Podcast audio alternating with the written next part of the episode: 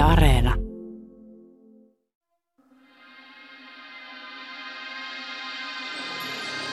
Tässä sarjassa tarkastelemme sitä roihuavaa roskistulipaloa, joka on ihmiskunnan historia. Tämä ilmiö, jota joskus kutsutaan edistykseksi, on todellisuudessa ollut tauoton marssi kohti yhä suurempaa kaaosta ja mielipahaa. Nyt kysynkin, miksi ja milloin kaikki alkoi mennä päin persettä ja mikä tärkeintä, ketä voimme syyttää. Tämä on Pieleen mennyt historia, sarja, jossa käymme läpi ihmiskunnan perisyntejä. Tämän jakson perisynti on palkkatyö. Minun nimeni on Jussi Nygren.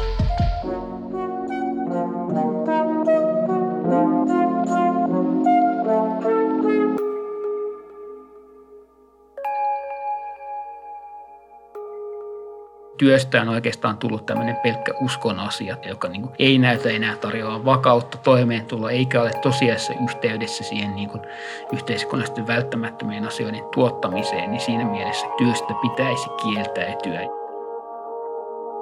Palkkatyön merkitys kulttuurissamme on valtavan ylikorostunut.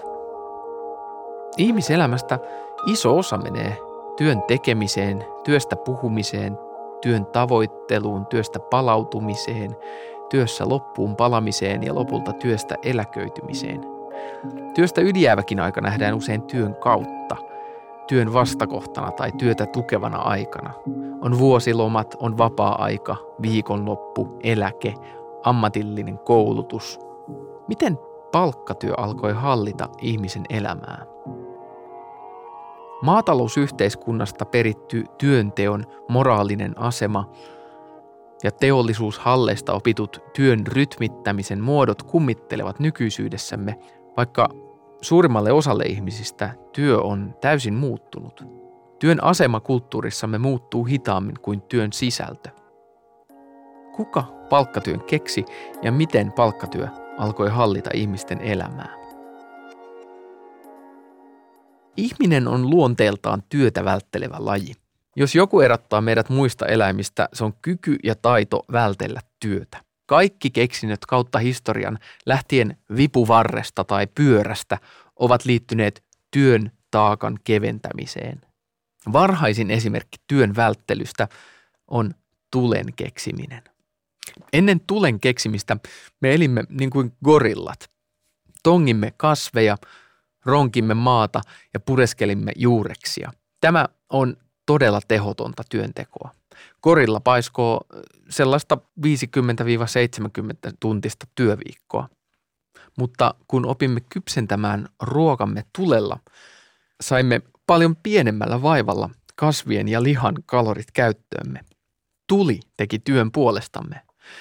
Voisi sanoa, että tulen keksiminen lisäsi työn tuottavuutta moninkertaisesti.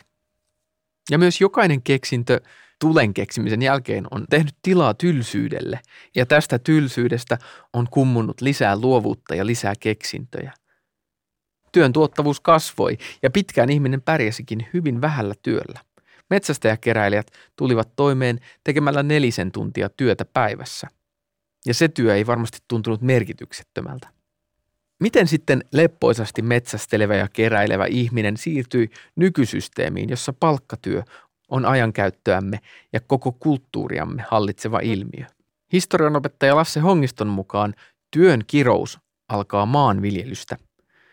Mutta sulla oli joku varmaan spektaakkeliväite, niin kuin sulla aina on. mulla on ehkä, tällä hetkellä mulla on sellainen kysymys, työkysymys on, että kuka keksi palkkatyön, koska työhän niin kuin, se on ikävää. niin, tota, joo, jotenkin palkkatyö on ikävä. Ja siinä tota, varmaan, kun me puhuttiin silloin kerran, ää, lähdettiin ää, metsästäjäkeräilijöistä, mistä aina nykyisin lähdetään, niin oli selvää, että eihän siellä ollut tavallaan palkkatyötä – oikeastaan ei ollut mitään vaihdannan välinettä ollut ja kun ei vielä oltu varastotaloudessakaan, niin itse asiassa pyrittiin elämään sellaisessa vyöhykkeessä, jossa sitten pystyttiin hankkimaan sen verran ruokaa, kun pystyttiin sitten syömään ja, ja se yksinkertaisti tätä tilannetta. Kaikki osallistui panoksellaan sitten tähän metsästys, keräily talouteen ja riippuen aina luonnonolosuhteista, niin sitten se painopiste oli keräily tai sitten metsästys. Ja taitaa nykyisin olla, tai ollaan sitä mieltä, että se oli enemmän se keräily. Mutta se, että mikä se kirous laitetaan, niin yleensä maanviljely, se, että me joudutaan raatamaan ja se raataminen on se, ja että me saadaan sitten useimmiten siitä elanto, mutta me ei omisteta sitä peltoa ja me saadaan usein niukka elanto, joka vie sitten esimerkiksi vaikkapa orjuuden aikaan taikka sitten Egyptin tai kaksoisvirtaamaan siihen viljelijäporukkaan, jota kutsuttiin puolivapaiksi, jotka oli viljelijöitä, mutta ne sai ainoastaan osan siitä maan tuotosta ja sai oikeuden viljellä, mutta ne ei saanut oikeutta poistua sieltä, jotka tavallaan siinä mielessä – ei kuuluneet siihen maanomistaja tai sitten siihen eliitti yläluokkaan. Ja ne joutuu tekemään kaikista raskaimmat työt viljelemään ja pitämään myös esimerkiksi kanavasysteemin niin kunnossa. Se on tavallaan sitten se kirous, mikä nyt työllä on, koska ne sai kuitenkin tavallaan sen palkkansa siitä pellosta ja tavallaan se osa siitä viljatuotosta oli se niiden palkka, mutta se oli kuitenkin – jotenkin niin niukka, että ne joutuivat koko ajan sitten kuitenkin raatamaan ja otsansa hiessä, niin viljelijän oli siitä lähtien tehtävä työtä ja nimenomaan toiselle. Ja se orjuus, joka sitten liittyy tähän työhön, joka sitten esimerkiksi Välimeren talousalueella on koko talouden ydin, eli kaiken raskaan työn tekee orjat. Ja orja on oikeastaan vaikka minkälaisia, vaikka minkälaisissa työtehtävissä. Ne saattaa toimia jopa kauppiana, mutta toisaalta sitten vaikka jossain Laurejonin hopeakaivoksilla ne teki tappavaa ja myrkyllistä työtä. Eli se skaala vaihteli, mutta jos ajatellaan vaikka Ateena, jossa oli, olisiko siellä ollut joku 150 000 asukasta, niin siellä puolet oli orjia, jotka oli jonkun omistuksessa. Ja ne mahdollisti sen – korkeakulttuuri, joka siellä syntyi ja jota me ihastellaan. Se, että Aristoteles, Sokrates, Platon pystyivät vapaasti ideoimaan kaikenlaisia hyvin korkeatasoisia tällaisia aatteellisia spekulaatioita, niin johtui siitä, että ne ei tehnyt ollenkaan fyysistä työtä, vaan itse asiassa vielä niinkin, että niiden kirjoituksista käy ilmi, että ne selvästi halveksi tätä ruumiillista työtä ja käsityöammatteja. Ja vapaa sielu, vapaa atenalainen nuorukainen mies ei todellakaan työtä kaivannut. No se, että eliitille oli annettu niin valtavasti kaikenlaisia oikeuksia, joita ei sitten tällä työtä tekevällä porukalla ollut, niin totta kai sehän on valtava kirous syntyä orjaksi. Hmm. Ja tavallaan sisältää yhden maailman suurimmista vääryyksistä, jota sitten jatkuvissa orjakapinoissa niin yritettiin oikasta, mutta siellä oli aina erittäin organisoitu armeija vastassa, niin se oli hankalaa. Kuinka paljon työtä kautta historian on tehty? Ehkä vähemmän kuin saattaisi kuvitella. Keskiajan Euroopasta on säilynyt jonkin verran kirjanpitoa esimerkiksi maaorien tekemistä työtunneista – vaikka työ oli kovaa, työkalut olivat huonoja, työpäivät saattoivat olla lyhyempiä ja niitä oli vähemmän kuin nykyihmisellä. Esimerkiksi 1300-luvun Englannissa talonpojilla saattoi olla vain 150 työpäivää vuodessa, eli kuutisen kuukautta vuosilomaa.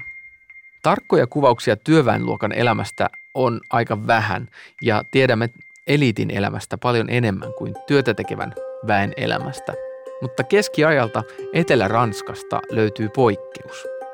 Nimittäin Montalion kylän koko väestö haastateltiin perusteellisesti inkvisiittoreiden toimesta 1370-luvulla. Inkvisiittorit oli tosi taitavia. Ne sai ihmiset aika vapautuneesti, siis tällä, tässä tapauksessa ilman mitään kidutusta ei ne käyttänyt, niin puhumaan. Ne kuulusteli yhden äh, ton kylän asukkaat, joka oli tosi pieni, vaatimaton kylä. Sen nimi oli Montaljo ja se oli Pyreneiden lähellä. Ja Ö, 264 ihmistä siellä asui ja kaikki aikuiset ne kuulusteli hyvin tarkkaan. Ne myös kuulusteli koiria, muistaakseni, koska ne epä, epäili tota kerettiläisyyttä, niin ne mm. jotenkin silleen, että jos ö, isäntä on ollut kerettiläinen, niin kaksi haukkua, ja jos ei, niin sitten yksi. No Joo. perusteellista työtä. Ne loi täydellisesti tietämättään niin koko sen kylän sosiaalisen verkoston, elämäntavan ja maailmankuvan. Ja nyt me saatiin kurkistusaukko, minkälaista niiden elämä on. Ja nyt jos me ajatellaan sitä työtä, ne oli kaikki äh, tavallaan maaoria, eli niillä oli läänin herra isäntänä ja niillä oli sellaiset pienet tilat, joita ne viljeli. Ja kun sitten tutkittiin, niin saatiin saman suuntaisia tuloksia kuin myöhemminkin. Eli keskiaikainen elämä ei ollutkaan niin ikään kuin työn rasittamaa, mitä me luullaan. Niillä esimerkiksi oli puolet kaikista päivistä jonkinnäköisiä vapaapäiviä, koska katolisen kirkon pyhiä ja sitten paikallisia pyhimysten pyhiä oli ihan jatkuvasti. Eli se oli huomattavasti lepposampaa. Ja sitten sen kertomuksen mukaan niiden tavallaan ne työajat oli todella joustavia. Ne esimerkiksi saattoivat jättää yhtäkkiä kyntötyöt keskellä päivää, jättää auran sinne pellolle ja lähteä tapaamaan jotain ystävää, ää, joka ilmeisesti kutsui sieltä kauempaa. Ja ne muutenkin niin käytti yhdessäoloon aivan hirvittävästi aikaa ja joku laskelma on ollut, että ne käytti kaksi kertaa vähemmän töihin, mitä sitten maanviljelijät joskus 1800-luvulla. Eli ne oli jo tällaisessa lepposassa elämäntyylissä ja sitten niiltä puuttui yksi tärkeä keksintö, joka teki niiden elämästä tosi väliä. Niillä ei ollut mitään aikakäsitystä, ei historiakäsitystä eikä myöskään aikaa, joka, miten esimerkiksi päivän mittaan voisi mitata järkevästi tätä. Ja niiden ainoa joku sellainen aika-ankkuri oli kuin puolelta päiviltä niin tavataan. Ja siinä oli aina kahden tunnin välys. Ja sitten saatettiin tavata, tavata sen kaverin kanssa. Jos ei se heti tullut, no ei sitä ö, ihmetelty, se tulee sieltä kyllä, että kyllä se varmaan näin on. Ja itse asiassa, kun me puhuttiin siitä keräilijä metsästä ja porukasta, niin tuoltakin paljastuu huomattavasti lepposampi elämänrytmi. Ei se työnteko mukavaa ole, mutta toisaalta sitä ei ole niin paljon, mitä me luullaan. Ja sitten kaikilla on joku käsitys, miksi tämä työvaihe tehdään tähän aikaan vuodesta. Sillä oli aina joku järki siinä.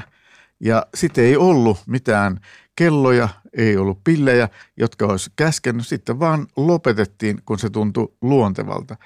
Että ainoa, joka huono puoli tai selvästi löytyy siitä oli, että naiset, jotenkin nuoret naiset, oli ihan valtavan ylityöllistettyjä.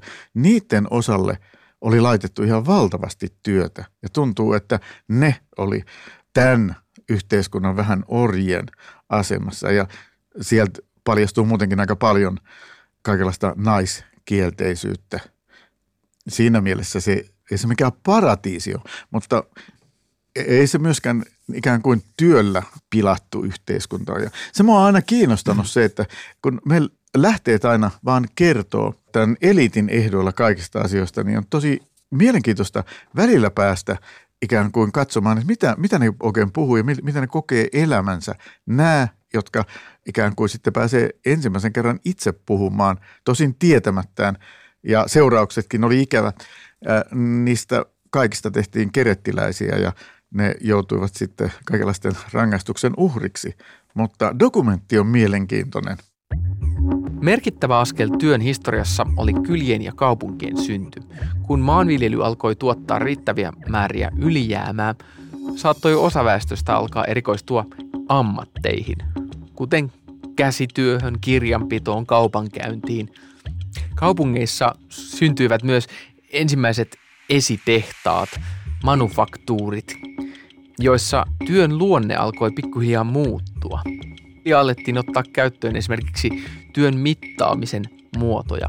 Ja ehkä voisi ajatella, että työ alkaa pikkuhiljaa mennä pieleen siinä vaiheessa, kun sitä aletaan mitata yhä tarkemmin. Kello otettiin käyttöön luostareissa yleensä 1300-1400-luvulla, koska haluttiin rukoushetket rytmittää ja, ja saada se päivä ikään kuin siihen rukous, työ ja sitten lepo rytmiin sopivaksi ja rukousten hetket saada ikään kuin samanaikaiseksi. Mutta siinä kävi sitten sillä tavalla, että aluksi kello tuli kaupunkeihin ja se alkoi rytmittää meidän aikaa ja myös sitä työaikaa rytmittää.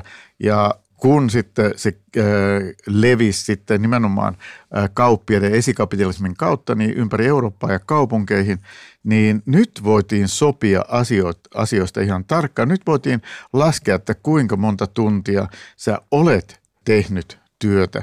Ja siinä mielessä kello ja ajan mittaaminen on yksi sellainen, joka sitten tulee muuttamaan työtä paljon.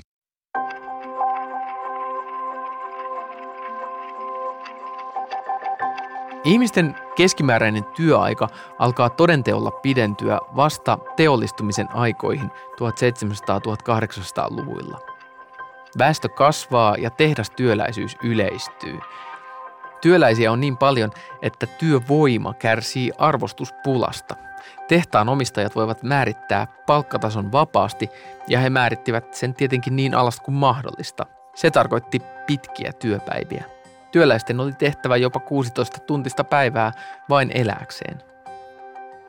Samalla työtä tehostetaan ja tieteellistetään.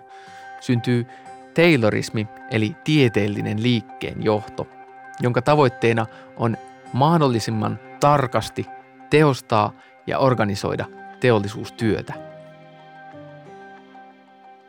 Seuraava etappi on sitten Taylorismi, eli 1900-luvun alussa, kun alettiin rationalisoida tieteellistä työtä, jolloin alettiin mitata, kuinka paljon aina työntekijä käytti johonkin työsuoritukseen aikaa. Millä tavalla se voitaisiin lyhentää tai ainakin tehdä sellaiseksi tämä ajankäyttö, että se työprosessi kokonaisuudessaan ei katkeaisi, vaan esimerkiksi vaikka liukuhinnan virta tapahtuisi koko ajan sutjakkaasti. Me voidaan puhua Fordista, koska Ford otti tämän Taylorin menetelmän käyttöön, ja se taisi olla itse tämä keksiä Taylor, joka oli Fordin tehtaalla uudistamassa sen tehdasta. Ja kyllä se tulos oli tosi tehokasta, mutta kyllä se työ muuttui sitten todella nopeaksi. Siitä jäi kaikki luppuajat pois ja tietenkin se, että loppujen lopuksi – Fordin tehtailla, niin niistä työläisistä tuli liukuhihnan jatkeita. Niistä tuli tavallaan työkaluja työkalujen joukossa. Siinä ei enää ollut mitään päämäärää, eikä siinä ollut oikein mitään tajua, että mikä tämä prosessi sitten on. Tosin kyllähän sieltä sitten aina se auto putkahti muutaman minuutin välein sieltä liukuhinnan toiselta puolelta, mutta että tämä mittaaminen ja kellottaminen, niin sitten siellä tuhoaa tämän työn mielekkyyden ihan, ihan lopullisesti. Et, et se, se usein oli yksi työvaihe, jonka se henkilö teki ja sen jälkeen se ä, auton osa lohko vaihtoi paikkaa mm. ja joku muu teki sitten, mm. joten saatiin tehokas prosessi, mutta työntekijän kannalta niin oli tapahtunut jotain aivan kamalaa. Ja se merkitsi myös esimerkiksi työvoiman osalta vapaata kilpailua. Aikaisemmin oli ollut äh, äh, tiukasti niin äh, suljettu kiltajärjestelmä. Jos sä halusit suutariksi, niin sun täytyy mennä oppipojaksi aluksi – ja tämän piti tämän mestarin hyväksyä sut. Sitten sä pääsit kisälliksi ja tekemään töitä ja vaihdoit välillä mestaria ja sitten teit oman tämän mestarityön ja sitten susta tulikin suutari. Mutta siis se oli suljettu. Nyt, okei, okay, nyt aluksi aletaan tehdä tällaisissa manufaktuureissa, eli isoissa tällaisissa hikipajoissa niin kenkiä ja pyritään rationalisoimaan sitä kenkien valmistamista. Se on edelleen manuaalista ja pyritään tekemään sitten paljon ja hyvälaatuisia kenkiä ja vähän halvempaan hintaan. Ja tällä tavalla niin sitten päästiin eteenpäin. Mutta siinä, se, mikä siinä tulee, niin itse asiassa siinä alkaa palkkataso työläisillä taas laskea, koska samaan aikaan esimerkiksi Britannissa tapahtui sitten toinen muutos, eli maatalous tehostui ihan valtavasti. Pientilat tuli kannattamattomiksi, ruokaa itse asiassa oli tarjolla enemmän ja väestö kasvoi viidestä miljoonasta 15 miljoonaan sadassa vuodessa. Joten työvoimaa alkoi olla todella paljon ja nyt ne tuli tähän samaan saumaan, jossa tavallaan tämä kilpailu avattiin, joten nyt kun ne tulee esimerkiksi kaupunkeihin, niin ne joutuu tarjoamaan omaa työtään todella halvalla. Ja tällä tavalla tämä kysynnän tarjonnallakin, joka on nyt siis työmarkkinoilla, se laskee palkkatason ihan valtavan ales. Ja nyt me tullaan siihen, siihen kiroukseen. Eli loppujen lopuksi teollistumisen alkuvaiheessa tämä oli työläisille kirous ja helvetti koko tämä uusi tämä markkinoiden vapaus. Se oli oikeastaan antanut vain vapauden niin kärsiä kurjuutta, elää huonosti ja tämä oli se sauma, jolloin sitten 1800-luvun alkupuolella Marx löysi tämän riistosuhteen ja nyt siitä oli tullut jo täysin kehittynyt tällainen teollisuusyhteiskunta Britteihin ja se löytää työläisten niin sorretun armeijan ja sitten tämän vapaan kapitalismin, tämän pääoman omistajat ja huomaa sen ristiriidan ja sanoo, että tämä ei ole mikään luonnonlaki. Eli tämä vaatii ratkaisua työläisten – jotka on riistettyjä, niiden täytyy herätä luokkatietoisuuteen. Niillä ei ole mitään muuta menetettävää kuin kahleensa. Niillä on huono työ, niillä on pieni palkkaneitut toimeen ja kuitenkin Britannia on luonut maailman parhaimman tuotantokoneisto, joka tuottaa enemmän voittoa kuin koskaan. Ja kaikki voitot menee ahneille kapitalisteille, jotka ei jaa sitä siihen yhteiskuntaan. Eli pääomat sen kun kasvoivat ja työläiset kurjistuivat ja myöhemmin hurjistuivat. Ja, ja siitä tulee sitten se vallankumous. Siinä missä metsästäjäkeräilijät elivät eräänlaisessa yltäkylläisyydessä. Uudessa teollisessa markkinataloudessa vallitsee jännällä tavalla ikuinen puute. Aina on tehtävä lisää työtä, on ansaittava lisää ja tuotettava lisää arvoa pääomalle. Mutta siinä missä menneisyydessämme työ on liittynyt välttämättömyyksien tuottamiseen ja yhteisön palvelemiseen, uudessa teollisessa kapitalismissa työn määritelmä muuttuu – Työ on sitä, mikä tuottaa lisäarvoa pääomalle. Yhteiskuntatieteiden tohtori Eetu Vireenin mukaan tässä kohtaa työn historia alkaa mennä pieleen miten nykyään käytännössä nykyisessä yhteiskunnassa työ määritellään, niin se määritellään sen kautta, mikä on taloudellisesti arvoa, nimenomaan pääoman arvoa lisäävää työtä.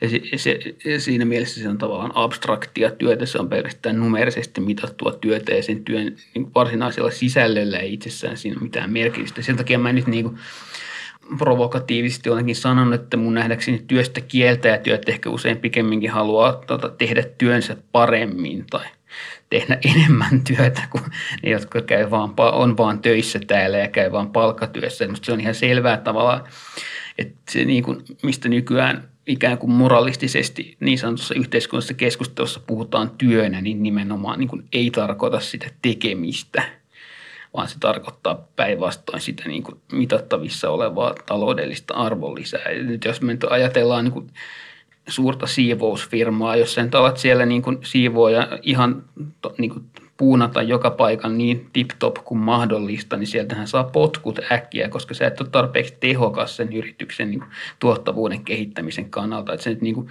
pitää, saada, niin kuin, pitää siivota sillä tavalla, että se on niin kuin asiakkaan mielestä ok, mutta niin, että sä pystyt tekemään sen kuitenkin mahdollisimman lyhyessä ajassa ja tehokkaasti, jotka käyttää siihen liikaa aikaa. Jos se niin kuin lähtee ikään kuin liian konkreettisesti sen tekemisen itsensä kautta, niin silloin sä päädyt nimenomaan niin täysin toisen, toisenlaisen logiikan piiriin. Se ei enää olekaan tavallaan kapitalistisen talouden näkökulmasta tarpeeksi tuottavaa työtä. Eetu Vireen on yksi kirjoittajista, joka julkaisi vuonna 2019 työstä kieltäytyjien käsikirjan, jossa hän ja joukko muita kirjoittajia kritisoivat työn ylikorostunutta asemaa yhteiskunnassamme. Kirjan keskeinen viesti on, että työstä kieltäytyminen on kehitystä eteenpäin ajava voima. Kirja pyrkii puolustamaan perustuloa ja ihmisten vapautta päättää, mikä ja millä ehdoilla tehty työ on merkityksellistä työstä kieltäytyminen on niin kuin aktiivista ja luovaa toimintaa. Että se on niin kuin, ei sitä, että niin kuin laiskotellaan tai jotain semmoista, vaan päinvastoin se on niin kuin ollut luovuuden ja keksintöjen lähde ja, ja tavallaan semmoinen niin kuin sillä tavalla yhteiskuntaa muuttava voima ihan oikeasti. Että sen sijaan, niin kuin, mutta se ei musta tarkoita niin kuin mitään semmoista pelkästään, että nykyään tämä laiskottelu voi olla sillä tavalla niin kuin tämmöiselle tietotyöläiselle vaan ihan semmoinen niin kuin positiivinen tota juttu, että sä voit niin hyväksyä sen, että hei, mähän menestyä hän voi ilman, että tekee mitään kunnollakin. Tai voi, voi vähän antaa itselleen armoa ja tota, vähän nyt tässä niin vaan kusettaa ja silti menestyä. menestyä. Että musta niin kuin, tavallaan yhteiskunnasta näkökulmasta päinvastoin niin työstä kieltäytyminen on kieltäytymistä siitä, että tekee, niin, että niin kuin, käyttää elämänsä ainoastaan jonkun muun asettamia päämääriä varten tai saadakseen tu, niin kuin ikään kuin tunnustusta siitä, että tottelee toisia ja alkaa niin kuin itse – itse miettiä ja tosiaan tehdä ja niin kuin omistaa elämänsä sellaiselle tekemiselle, minkä kokee mielekkääksi, sellaiselle työlle, minkä kokee mielekkääksi, eikä vaan niin kuin, tota, mahdollisimman laiskasti tee jotain tullakseen toimeen tai saavuttaakseen ulkoisin kriteerein määriteltyä menestystä. Eli pitäisikö meidän kaikkien siis kieltäytyä töistä? No ehdottomasti siinä mielessä, että kieltäydytään tekemästä työtä ainoastaan jonkun ulkoisen yhteiskunnallisen päämäärän vuoksi työtä, jota ei pidetä mielekkäänä itsen eikä myöskään toisten kannalta. Että nimenomaan niin tässä nykymielessä, jossa työstä on oikeastaan tullut tämmöinen pelkkä uskon asia tai kulttikohde, joka niin ei näytä enää tarjoaa vakautta, toimeentuloa, eikä ole tosiasiassa yhteydessä siihen niin kuin yhteiskunnallisesti välttämättömien asioiden tuottamiseen, niin siinä mielessä kyllä työstä pitäisi kieltäytyä. Ja, ja tota, näyttää, että siitä työstä niin kuin tällä tavalla ikään kuin saarnataan niin paljon nimenomaan siksi, että siitä on tullut tämmöinen niin kuin pelkkä uskon asia. Että jos se olisi todella itsestään selvää, että ihmiset haluaa tehdä työtä ja kokee työnsä mielekkääksi ja saa siitä tota, merkitykseen elämälleen ja toimeentuloon, niin ei sitä tarvitsisi olla koko ajan niin kauheasti tuolla niin kuin korostamassa, että miksi työnteko on niin tärkeää. Päinvastoin tämä, niin kuin, tämä jatkuva puhetyöstä kertoo siitä, että siitä on jo tullut nimenomaan tämmöinen niin kuin pelkkä puhdas uskon asia. Ja tosiasiassa monet ihmiset jo niin kuin ainakin miettii sitä, että minkälaista työtä on järkevää tehdä, minkälaista, millä tavalla haluaa niin kuin käyttää elämänsä, ainutkertaisen elämänsä. Ja, ja tota, jos taloudellisia mahdollisuuksia nyt vaan on tai olisi, niin alkaa niin kuin ottaa sitä elämää omiin käsiinsä tässä suhteessa. Mutta sitten jos me tarkastellaan niin kehittyneemmän yhteiskunnallisen työnjaon yhteiskuntia ja myöhempää historiaa, niin tietysti voidaan sanoa, että hyvin monia niin kuin teknologisia keksintöjä, niin kuin me puhuttiin höyrykoneista tai, tai tuota, mistä tahansa muistakaan, ei niin kuin koskaan ole otettu käyttöön, jos ei niiden avulla olisi voitu säästää työvoimakustannuksissa. Ja sen takia, että niiden niin kuin alkuvaiheessa niiden käyttöönotto ja kehittäminen aina ollut niin valtavan kallista, että ei se olisi välttämättä niin kuin lyhyen tähtäimen taloudellisesta näkökulmasta koskaan ollut kannattavaa käyttää yhtään mitään tällaisia liukuhiinajärjestelmiä tai tota, höyryvoimaa tai sähköä tai mitään muutakaan, että ne on nimenomaan niin kuin syntyneet tota, siitä niin kuin työstä kieltäytymisestä. Ja tietysti voidaan sanoa, että meidän niin kuin nykyiset ikään kuin asuntomukavuudetkin on oikeastaan monessa tapauksessa keksitty ja otettu käyttöön sitä varten, kun on yritetty niin kuin jollakin tavalla houkutella työntekijöitä pysymään paikoillaan eikä vaan lähtemään niin kuin vaeltamaan ja kulkureiksi ja niin kuin karkaamaan metsiin, että on niin alettu rakentaa mukavampia asuntoja ja viemäröintejä ja, ja tuota sähköä ja lämmitystä sen takia, että voitaisiin niin sitoa työntekijät jäämään niihin asumaan ja maksamaan vuokriaan ja asuntolainojaan, eikä mieluummin karkaamaan johonkin metsähökötyksiin. Että tota, et musta se nimenomaan näyttää niin aina olleen tämä elinolojen kehitystä eteenpäin vievä voima laajassa mielessä tietysti voi ajatella palkkatyön alkaneen yleistyä niin kuin kapitalismin kehityksen myötä jostakin 1500-1600-luvulta alkaen. Ja sitä ennen tietysti oli olemassa itsenäisiä pienviljelijöitä, oli olemassa käsityöläiskiltajärjestelmiä ja, ja tota, tietysti sitten on ollut olemassa myöskin erilaisia orjatyön muotoja.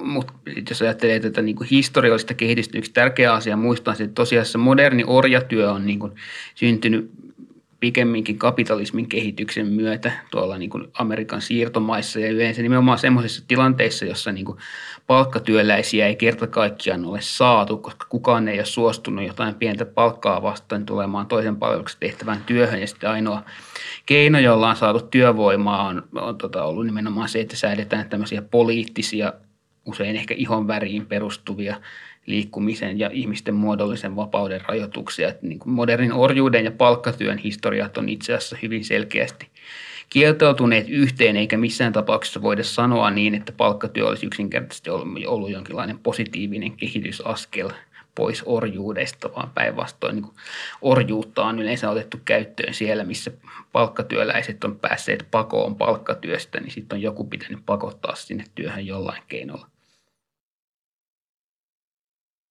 Ehkä ratkaisevia historiallisia kehitysvaiheita, jos mä nyt ajattelen sitä nyky, niin kuin, tilannetta, missä me ollaan, oli ensinnäkin tietysti niin kuin, tiettyjen ylipäätään kapitalististen omistussuhteiden kehitys, joka on alkanut Euroopassa jostakin 1200-1300-luvulta alkaen, jossa niin kuin itse asiassa monet feodaaliruhtinaat, jotka alkoi niin huomata niiden valta-aseman heikkenevässä, niin liittoutui tämmöisten suurpääoman tai tämmöisten niin varhaisten tehtailijoiden kanssa ja alkoi niin yhdessä ajaa tavallaan työntekijöiden aseman heikentämistä ja kaikkien tota, ty- työolojen heikentämistä ja työläisten järjestäytymisen kieltämistä. Ja, ja tota, se johti tämmöiseen niin kuin tavallaan alkuperäisen kasautumisen prosessiin, jossa sitten tuli niin kuin selkeä yhteiskunnallinen työnjako, johon liittyi myöskin vaikka sitten sukupuolten välinen hierarkinen työnjako, että ajateltiin, että miehet on niitä, jotka käy töissä ja elättää perheen ja sitten taas naisten kotona tekemään työtä ei pidetty enää taloudellisesti tuottavana.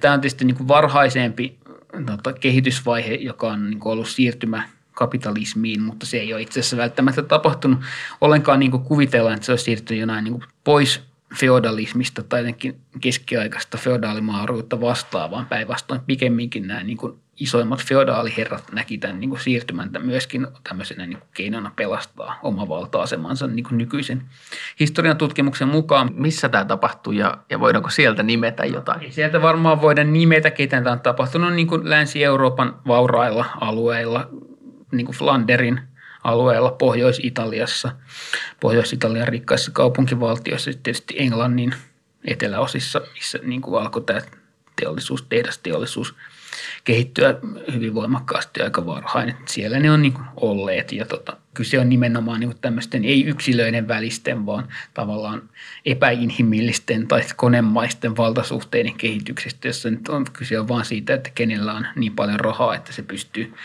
ostamaan toisten työtä ja, ja tota, ohjaamaan sen kautta sitä yhteiskunnasta tuotantoa. Työväenliike ja teollinen pääoma paiskasivat kättä 1900-luvun puolivälissä ja muodostivat yhteisymmärryksen siitä, että työläiset suostuvat tekemään tylsää työtä kahdeksan tuntia päivässä ja sitoutuvat työsopimukseen.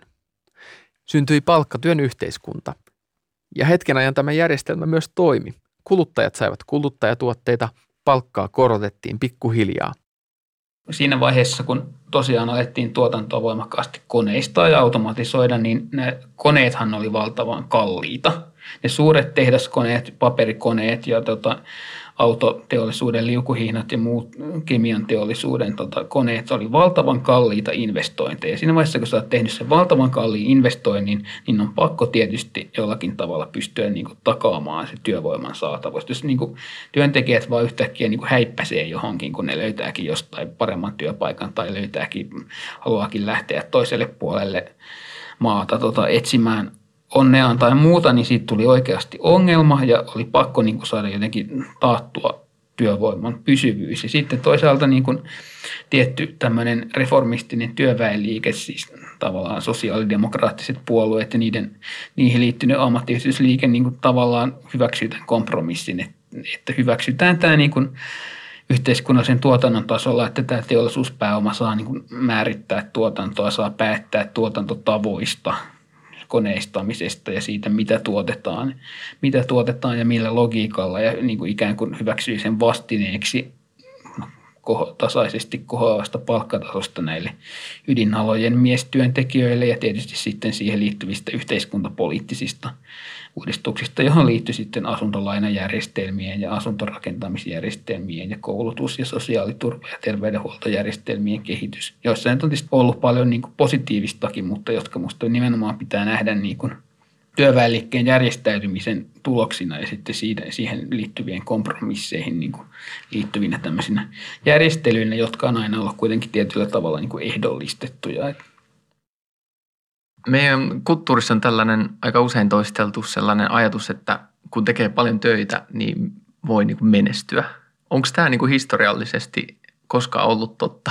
No ei varmasti mitenkään laajassa mittakaavassa. Totta kai joskus joku on myöskin rikastunut tekemällä työtä, mutta pääasiallisesti nyt voidaan sanoa historiallisesti, että ne, jotka on tehneet eniten työtä, ovat kaikkein köyhimpiä pysyneet sellaisina. Jos nyt katsot niitä, jotka teki tuolla 1800-luvun tehtaissa 18 tuntista työpäivää, niin niille koskaan jäänyt säästöön penniäkään. Ja sama nyt pätee myöskin nykypäivän siis totta kai meidän niin yhteiskunta on muuttunut sillä tavalla, että yritysjohtajatkin totta kai tekee valtavan pitkää työpäivää ja siinä mielessä tämä niin kuin työn uskonto on tavallaan ulottunut kaikkialle, mutta tota, se niin kuin tarkoita sitä, että työllä tai työtä tekemällä voisi jotenkin vaurastua, vaan pikemminkin päinvastoin se, jolla on mahdollisuus ostaa ja ohjata toisten työtä, on se, joka pystyy rikastumaan voisiko se olla kenties, että toi tavallaan ajatus on peräisin jostain niin kuin pienviljelijä maatalousyhteiskunnasta, missä sä todellakin voit menestyä paremmin seuraavana vuonna, jos sulla on jäänyt vähän yli tota, jyviä sinne. No mä sanoisin, että ehkä se on pikemminkin ennen kaikkea peräisin semmoisesta niin kuin kuvitelmasta, semmoisesta maailmasta, jossa ei ole olemassa yhteiskunnallista hierarkiaa. Totta kai tämä on siellä maaseutuyhteiskunnassakin jossain määrin pitänyt paikkaansa, mutta jos me ajatellaan keskiaikaista maaseutua, niin todennäköisesti siellä on sitten tullut joku feodaaliherra viemään ne kuitenkin ne sun kasaamat ylimääräiset tuota, tuotokset, että et ei niin kuin sielläkään siellä tavalla niin kuin omalla yksilöllisellä työllään ole hirvittävän paljon pystynyt, koska siellä on aina ollut sitten joku toinen, jolla on ollut niin kuin valta viedä se täällä Suomessa ihmisillä on enemmän vapaa-aikaa kuin monena muuna historian aikana. Ja esimerkiksi tämmöinen joku neljän päivän työviikko ei ole enää mikään niin kuin tabu. Eikö tässä keskustelu ilmapiirissä ole hassua puhua työstä kieltäytymisestä? Se työajan lyheneminen piti paikkaansa jostakin 1800-luvun puolivälistä tuonne 1970-luvulle asti, mutta itse asiassa niin kuin vähintäänkin jostain 80-luvulta alkaen ainakin Yhdysvalloissa ja Britanniassa niin kuin jopa selkeästi mitattavissa oleva työaika on päinvastoin pidentynyt ja väittäisin, että Suomessakin ainakin niin kuin asiantuntijatehtävissä ja muissa tällaisissa työskentelevien niin kuin tosiasiallinen työaika on viime vuosikymmeninä lisääntynyt huomattavasti. Myöskin julkisissa, tällaisissa julkisissa palveluissa, kuten terveydenhuollossa tai koulutuksessa, niin sen työn kuormittavuus on resurssien vähentämisen takia niin kuin käytännössä lisääntynyt, riippumatta siitä, onko se muodollinen työajan pituus lisääntynyt. Ja sen takia niin musta nimenomaan viimeisten Suomessa nyt noin 30 vuoden aikana, niin se kehitys, mikä oli aikaisempina vuosikymmeninä, piti paikkansa, on kyllä näyttää kääntyneen nimenomaan. Toiseen suuntaan sitten viime vuosina on kyllä musta niin kuin noussut uudestaan tämä niin kuin keskustelu tästä työpäivän lyhentämisestä ja muusta esiin ihan mielenkiintoisella tavalla, mikä ehkä kertoo siitä, että tavallaan ilmapiiri on ja ihmisten halut ja toiveet on jossain määrin muuttuneet sen, sen kehityksen vastaisiksi, mutta mä myöskin mä aina välillä suhtaudun niin tähän keskusteluun työajan lyhentämisestä siinä mielessä skeptisesti, että, että musta näyttää, että sitä on nyt ajateltu ikään kuin väläyttelemään nimenomaan silloin, kun siitä muodollisesta työajasta on niin kuin tullut yhä vähemmän ja vähemmän merkityksellistä – Ensinnäkin tietysti monilla työaloilla työaikaa on mahdotonta määrittää, se on täysin erottamatonta elämänajasta ja sitten niin muodollisen työajan lyhentäminen ei tarkoittaisi yhtään mitään. Myöskin monilla matalapalkka-aloilla se työajan lyhentäminen, ainakin mikäli se ei tarkoita niin kuin palkkatason pysymistä samana, vähintään samana tai mahdollisesti jopa sen nousemista, niin saattaisi tarkoittaa vain sitä, että ihmisten pitäisi ottaa toinen työ siihen lisäksi, koska ne ei tule sillä yhdellä työllä toimeen, niin se ei niin kuin ikään kuin työlainsäädännön kautta toteutettu työajan lyhentäminen ei välttämättä merkitsisi suurimmassa osalla talouden kasvualoja niin kuin kauhean paljon yhtään mitään, vaan se, millä niin kuin tosiasiallista työaikaa ja työtaakkaa voitaisiin lyhentää, niin edellyttäisi nimenomaan jonkinlaisia elämiseen riittävän perustulon kaltaisia rakenteita, joiden avulla ihmiset sitten oikeasti voisi tulla toimeen tekemällä vähemmän työtä. Onko se se suunta, mihin mennään, että tulee niin kuin perustulo ja sitten ihmiset ikään kuin päättää vaan, että mikä on merkityksellistä ja tekee sitten sitä. No mä oon sitä mieltä, että tulevaisuutta ei voi ennustaa, mutta sanotaan, että tämä on se, niin kuin, minkä puolesta mä yritän kamppailla. Mutta musta niin kuin, vääjäämätöntä on todennäköisesti se, että niin kuin, tämä palkkatyön yhteiskunnallisen aseman heikentyminen jatkuu nimenomaan sen takia, että se ei ole niin kuin tuotannon näkökulmasta enää tehokkain tapa tuottaa.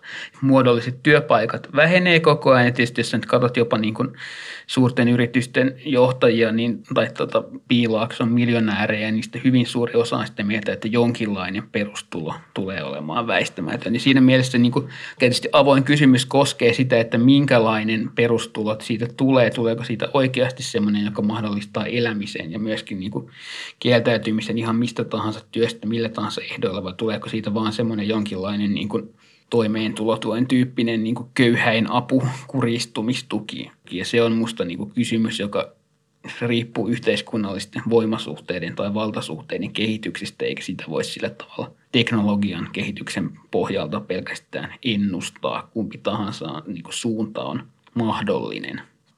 On myös sellainen niin mahdollinen sellainen dystopia, että perustulo onkin tulonsiirto jollekin niin kuin isoille yrityksille – niin totta kai. Se, että siis se mihin niin kuin isot yritykset pyrkii, on tavallaan työvoiman uusintamiskustannusten tai riskien säilyttäminen niin kuin työntekijöiden itsensä harteille tai sitten jonkinlaisen kollektiivin niin valtion harteille. Että tavallaan perinteinen palkkatyökin nähdään sikäli liian kalliina, että kun sen pitää jollain tavalla niin kuin sitoutua siihen, että sä pidät sen työntekijän hengissä niin kuin seuraavaan kuukauteen asti, että se tulee sittenkin sinne töihin, mutta siihen täytyy yhteiskunnallisesti eri keinoin pyrkiä vaikuttamaan, että se tota, perustulon tasosta tulisi niin korkea, että se nimenomaan niin kuin toimii tietynlaisena työstä kieltäytymistulona siinä mielessä, että se antaa neuvotteluvoimaa. Onko tässä meidän nykyhetkessä jotain sellaisia merkkejä, että työ saattaisi olla itse asiassa väistymässä? No kyllä minusta niin palkkatyön asema yhteiskunnallisen tuotannon kokonaisuudessa, jos me katsotaan arvonlisäyksen kannalta, niin se on ihan selvästi murentunut, että jos me katsotaan suurimpia yrityksiä globaalilla tasolla, niin ne kaikki tällaisia jossain määrin alustatalouden, niin kuin Google tai Amazon tai, tai muut niin kuin nämä suurimmat yritykset. Ja se tuotantomalli perustuu siihen, että yrityksen ulkopuolella niin kuin saadaan ihmiset yhdessä tekemään jotain kivaa ja sitten tota, käytetään sitä, sitä tämmöistä niin kuin vapaata yhteistyötä jollakin tavalla hyväkseen, koska se on itse asiassa paljon tehokkaampaa kuin palkkatyö niin kuin myöskin pääoman näkökulmasta, että ei, ei ole mitään järkeä palkata työntekijöitä, jos sä saat niin paremman lopputuloksen niin, kuin niin sanotun joukkoistamisen tai crowdsourcingin avulla. Ja tämä on tuotantomalli, joka nyt on levinnyt Googlelta, niin kuin autofirmat noudattaa Google-tuotantomallia. Tärkeintä on heti alusta asti niin kuin osallistaa kuluttajat itse tähän tuotekehitykseen ja muuhun nimenomaan siksi, että se on paljon tehokkaampaa. Yksinkertaisesti esimerkiksi voit katsoa niin kuin Wikipediaa, joka nyt on – vähitellen muodostunut vain täysin ylivoimaiseksi tietosanakirjaksi verrattuna mihinkään sellaisiin tuotteisiin, mitä aikaisemmin joidenkin kustantamoiden palkkaamat työntekijät teki niin kuin työsuhteessa. Meilläkin oli kotona vielä 80-luvulla jotakin semmoisia Otavan suuri ensyklopedia, mutta aika äkkiä ne niin kuin sitten kun syntyi tämmöisiä alustoja, joilla voidaan niin kuin tuottaa tehokkaamminkin kuin palkkatyön kautta, niin on jääneet sellaiseksi muinaisjäänteeksi, koska ne on vaan – väistämättä liian hitaasti päivittymiä, liian suppeita ja niin eli sama musta koskee niin kuin tavallaan tätä tuottamisen logiikkaa kaikkialla. Tietysti me voidaan nähdä niin kuin yksinyrittäjyyden ja mikroyrittäjyyden ja muiden tällaisten ei-hegemonisten työjärjestämisen tapoja lisääntyvän koko ajan huomattavasti. Että, että kyllä se palkkatyön asema, mikä näkyy nyt vaikka sitten palkkatulojen bruttokansantuoteosuuden laskemisena tai muuna, niin on selkeästi heikentynyt ja nimenomaan siitä näkökulmasta, että palkkatyö ei niin kuin enää toimi sellaisena instituutiona, jonka kautta tietty keskiluokka pystyisi saamaan lisävarallisuutta, missä se jossain määrin toimii niin kuin muutamien kymmenien vuosien ajan toisen maailmansodan jälkeen. Kun automatisaatio on tehnyt suorittavista työtehtävistä tarpeettomia, vain pieni osa ihmisistä työskentelee enää perustuotannon parissa – Maailman yleisimpiä ammatteja ovat myyntityöt ja asiakaspalvelutyöt. Ja juuri näissä töissä koetaan paljon merkityksettömyyden tunteita. Vuonna 2015 julkaistun brittitutkimuksen mukaan jopa 40 prosenttia ihmisistä kokee, että heidän työllään ei ole mitään merkitystä. Kyllä meidän niin kuin näkemys on se, että tämän ekologisen kriisin ratkaiseminen väistämättä tarkoittaa sitä, että yhteiskunnallisen tuotannon päämääriä pitää jollakin tavalla muuttaa. Että sitä, mitä me tuotetaan, pitää alkaa niin arvioida myöskin siitä näkökulmasta, että onko se ekologisesti kestävää, kestääkö maapallo sitä ja kestääkö ekosysteemi sitä ja niin kuin tavallaan – se, minkä, minkä, millä tavalla mä ajattelin, että se liittyy niin kuin työstä kieltäytymiseen, on ennen kaikkea, että mä en usko, että sitä niin kuin, tämmöistä radikaalia yhteiskunnallista muutosta, jossa niin kuin sitä, mitä tuotetaan ja, ja millaisilla, millaisilla tavoilla niin erilaisia hyödykkeitä ja palveluita tuotetaan, niin että sitä niin kuin logiikkaa tai järjestystä voitaisiin oikeastaan muuttaa mitenkään sillä tavalla, kun että ihmiset alkaa joukoittain kieltäytyä tekemästä sellaista työtä, mikä me ihan selkeästi nähdään ekologisesti haitalliseksi. Ei tietysti mun mielestä pelkästään niin kuin ikään kuin maapallon kantokyvyn, vaan myöskin jonkun yhteiskunnallisen ja henkisen ympäristön ja ekologian kannalta niin kuin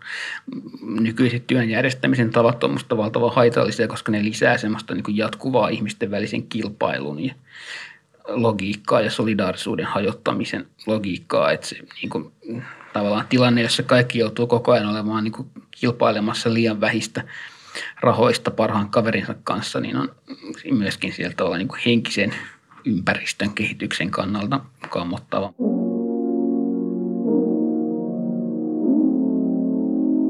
Alkaa olla selvää, että vanha maailma pitkine työurineen vakiintuneissa palkkatöissä ei ole palaamassa, vaan työ muuttuu tulevaisuudessa pätkittäisemmäksi ja ihmiseltä odotetaan mukautumista muuttuviin työmarkkinoihin.